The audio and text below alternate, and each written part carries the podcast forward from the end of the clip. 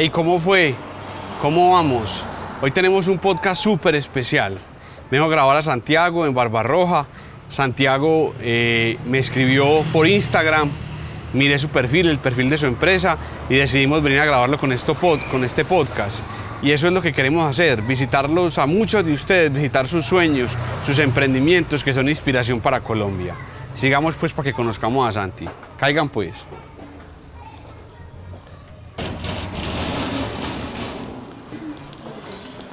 Santi. Robert, mi hermano, bienvenido a Barbarroja. Qué gustazo estar acá con vos, qué honor. Muchísimas gracias a vos por aceptar la invitación.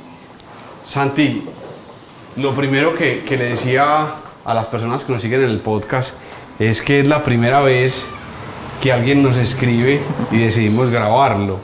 La primera pregunta es, digamos que vos me escribiste yo, pues para que todos ustedes lo sepan, trato de responder toda, todas las personas que, que, es, que, escriben al podcast o a mi perfil.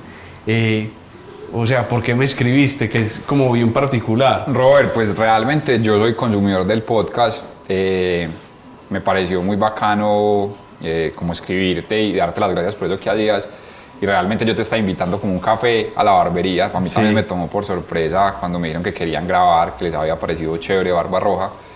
Pero yo creo que hay muchas conversaciones de valor que surgen en, en, desarrollo del podcast como tal. Entonces me parecería, muy, me parecía muy bacano escribirte, conocer un poco más de todo eso que haces en el podcast y bueno, aquí estamos grabando.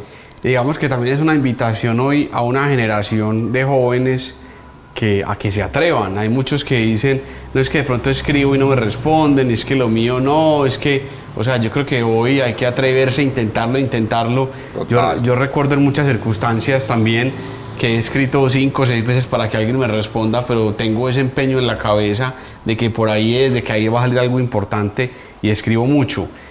Quería un poco preguntarte el, el, el origen de, de, este emprendimiento. En Colombia en particular, eh, digamos que el tejido empresarial está compuesto en su mayoría por medianos, pequeños empresarios, microempresarios, el 94% de las, de las empresas son microempresas, pero seguimos con eso en la cabeza de que el empresario es por allá el viejito, ¿cierto? Contanos un poco de este emprendimiento, tu historia, cómo nace, cómo surge, cómo, cómo, cómo, cómo, cómo fue. Bueno, realmente yo desde muy niño, pues soy diseñador industrial de profesión, pero desde muy niño he sido muy eh, negociante, emprendedor, eh, pero creo que a medida que uno va creciendo, eh, decide cómo enfocar los esfuerzos.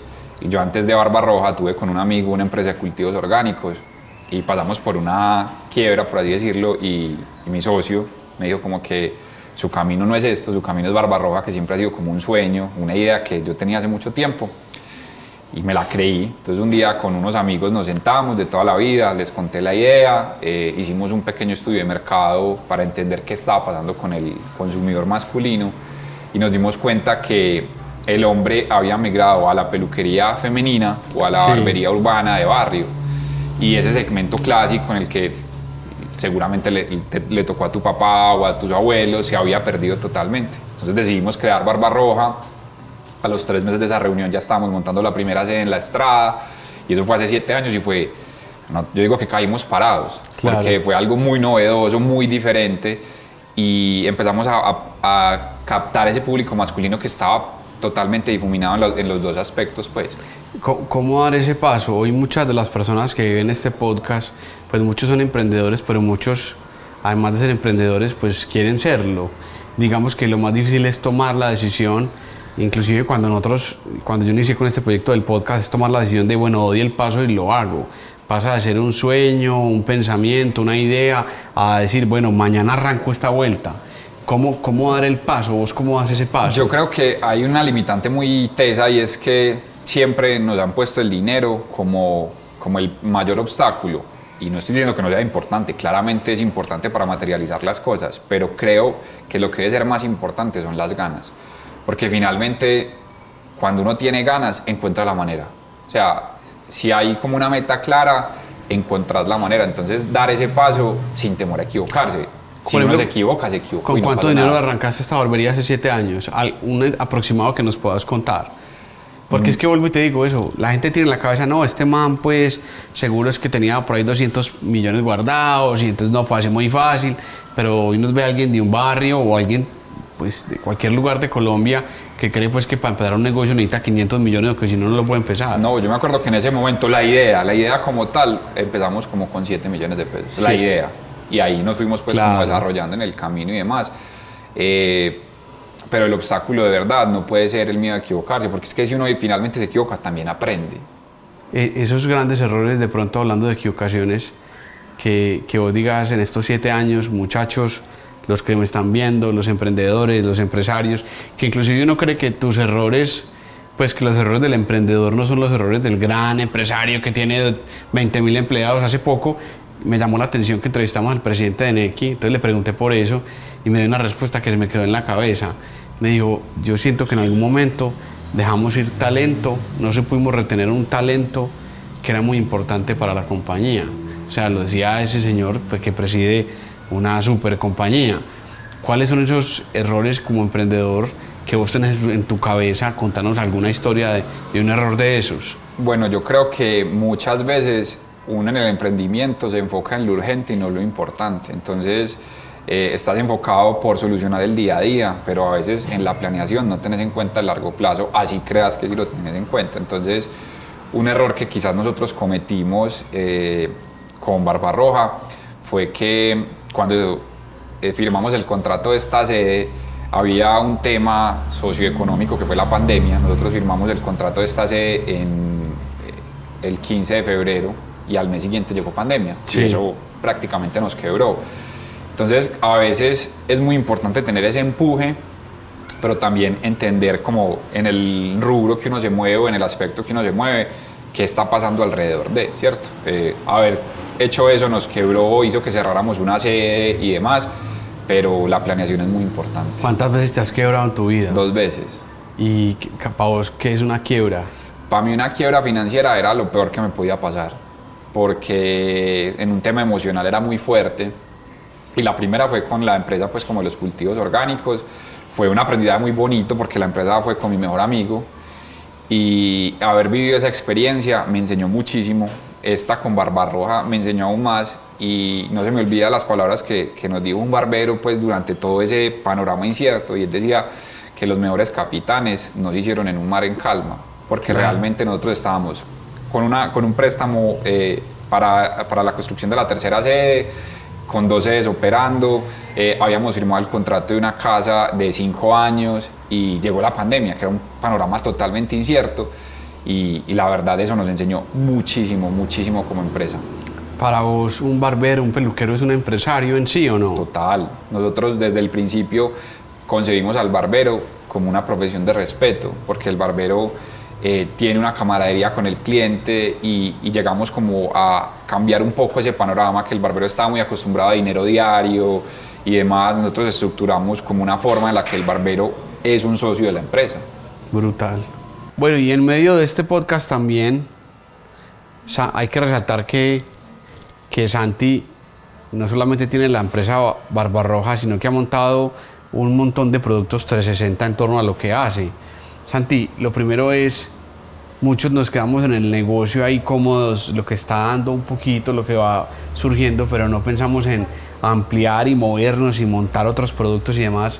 ¿Cómo tomar la decisión de crear como otra línea de Barbarroja?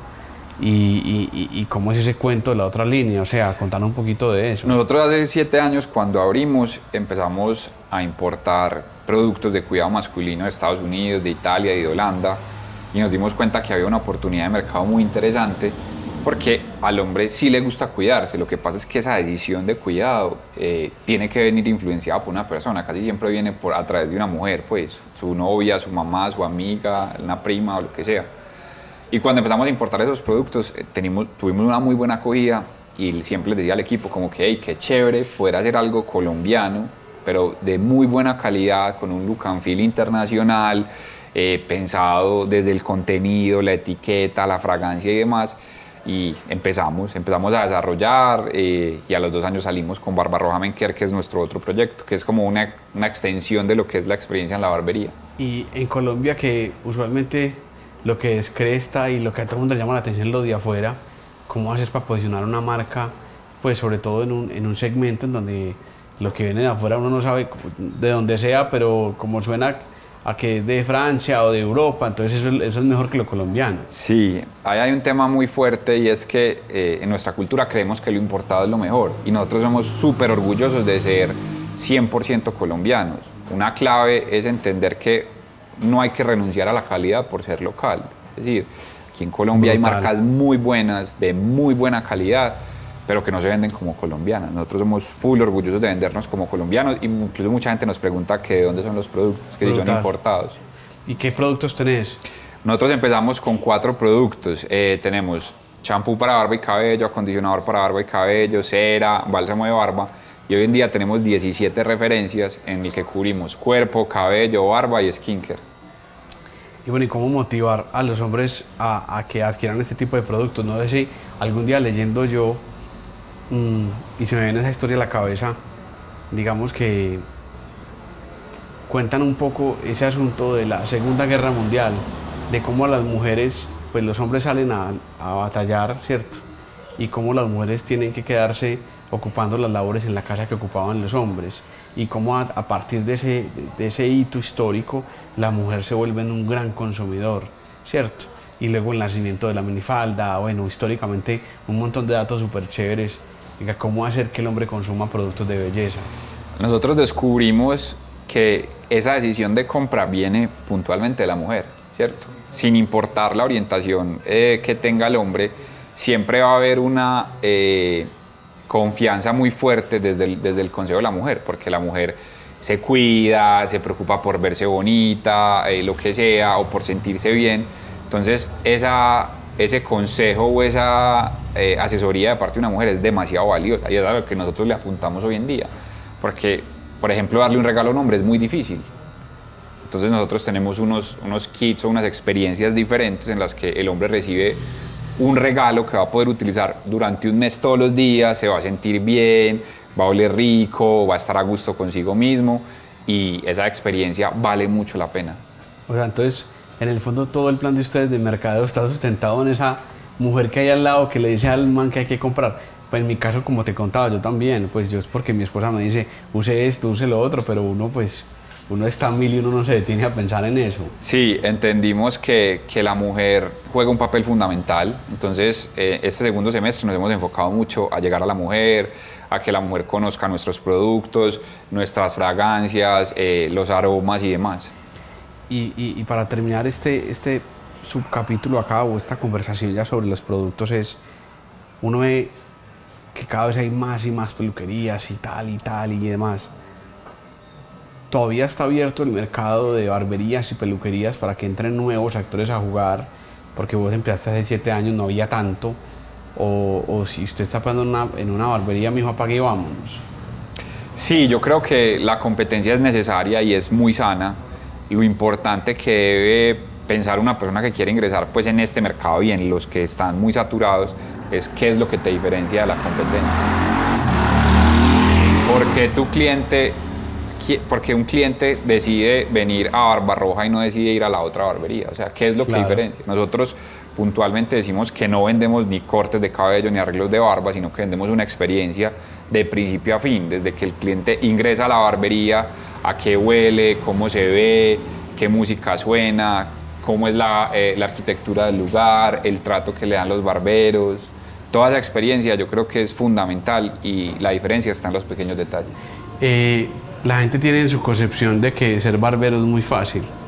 Pues como que no, eso es pilado, seguro pues pidió trabajo en un lado, no le dieron y se dedicó a ser barbero, pero vos los tratás pues a, los peluqueros, a los barberos con mucha dignidad, como empresarios para vos, o sea, cómo es ese proceso para uno llegar a ser barbero? Creo, creo, que es más complejo de lo que la gente cree. Sí, realmente el tema de barbería eh, es una profesión de respeto y también hay que estudiar.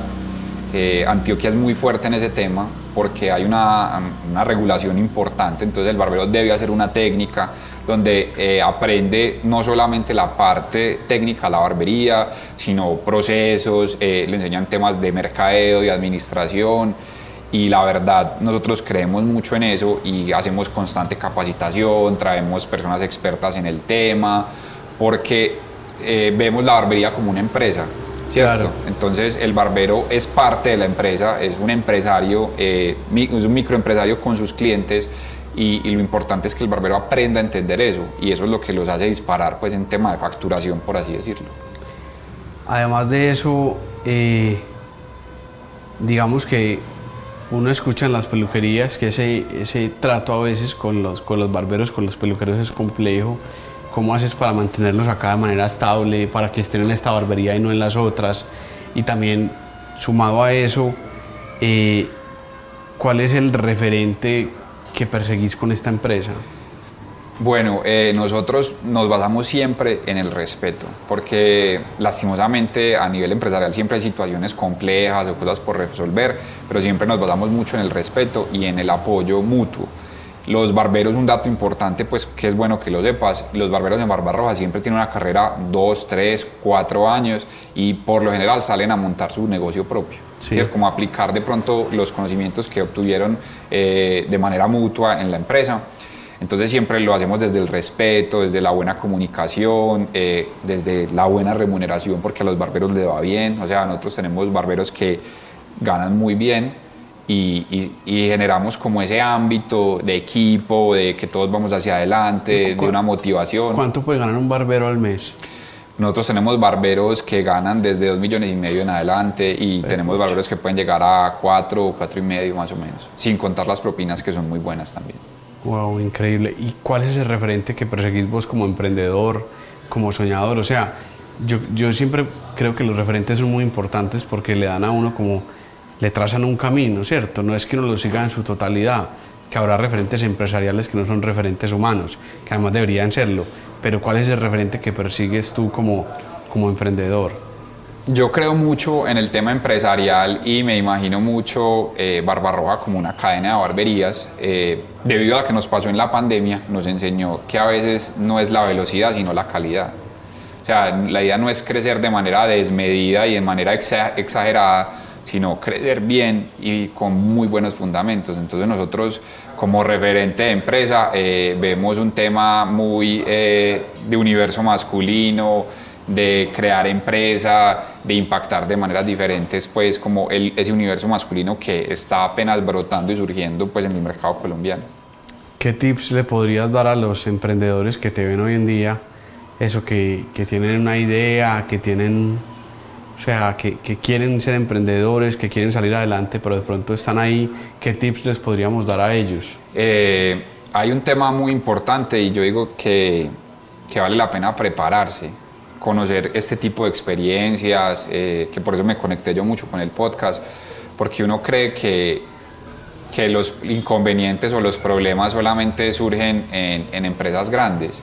Entonces, entender bien los, pues como, como cuáles son las experiencias de las demás personas, eh, consumir contenido de valor, libros de emprendimiento, eh, podcast y entender que uno se puede equivocar que eso no es tan malo como parece, que una quiebra financiera no es el fin del mundo, que una idea fallida no es el fin del mundo. O sea, como que le tenemos mucho miedo al fracaso y yo creo que en el fracaso hay mucho, hay mucho valor y hay mucho eh, aprendizaje como tal. Santi, ¿cuál es tu filosofía de vida? ¿Cuál es la filosofía de vida de un emprendedor que decide montar una cadena de barberías? ¿Qué te mueve el alma? Yo creo que ayudar a las demás personas. Yo tengo un, un tema muy, muy innato y es que somos bendecidos para bendecir a otros y no necesariamente desde la caridad, es un punto importante, sino generar empleo, eh, empleos directos, empleos indirectos. ¿Cuántos empleos generas acá en total en todas las...? En las dos sedes nosotros tenemos un equipo directo más o menos de 15 personas y eso indirecto puede subir más o menos al doble con la línea de cuidado masculino que tenemos. Entonces yo creo que impactar positivamente a las personas es una cosa que a mí y a Barbarroja nos mueve mucho. O sea, como que siempre uno debe ser una esponja, aprender de los demás y que los demás aprendan de uno.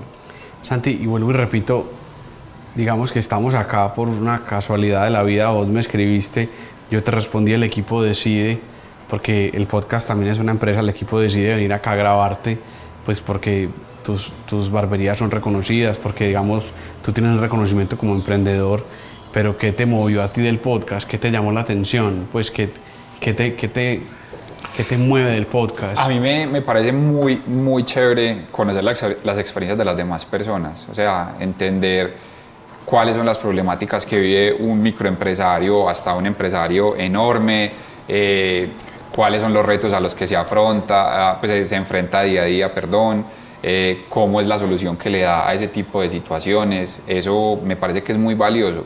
Eh, y entender esa problemática le ayuda a uno a entender que los procesos que uno vive son similares en diferente escala a los de un gran empresario, por así decirlo. Excelente, ¿no? Yo creo que vamos, vamos terminando. Eh, digamos que yo creo que hay una gran enseñanza, inclusive para mí, y yo le decía a Santi, pues digamos que nosotros vimos tu perfil, vimos lo que has hecho. Muchas de las personas que están en el podcast, yo ya, digamos que previamente las he conocido, he tenido con ellos un café. Esta es como de las únicas veces de este podcast en donde yo vengo simplemente porque te conozco por redes sociales y porque veo tu historia y también tu manera como de comunicarte conmigo, como esa calidez humana. Entrar acá es una nota, esto tiene demasiada buena energía. Pues aparte de ser una empresa, se que se respira como, como un ambiente como bacano, sereno, de, de salir adelante. Entonces, Santi, eh, muchas gracias por recibirnos acá. es un honor para nosotros como podcast poderlos visitar y también entender que hay historias inspiradoras en todos los rincones de Colombia y que hay referentes, referentes en todos los rincones. Uno a veces está esperando poder leer la vida de Elon Musk, de Jeff Bezos, saber cómo es referente, pero yo creo que también hay referentes pues que no son Elon Musk ni Jeff Bezos y están al lado de uno, están en el barro de uno y uno se hace el bobo. Yo creo que también es importante seguir esos referentes y vos sos uno de ellos. Entonces, Santi, qué honor hermano estar acá, a tus socios y a todos los, los que vienen a esta barbería, pues qué gustazo escuchar estas historias. Robert, muchas, muchas gracias hermano por la invitación y algo que me gustaría agregar ahí al final y es que uno a veces se, se niega a ver cómo esos referentes eh, que tiene alrededor, familiares, amigos, clientes, y creo que este tipo de conversaciones le aportan demasiado, demasiado valor a nivel personal, empresarial o emocional. Entonces, muchísimas gracias por lo que haces y por acá bienvenidos en Barbarroja. Qué gusto, hermano.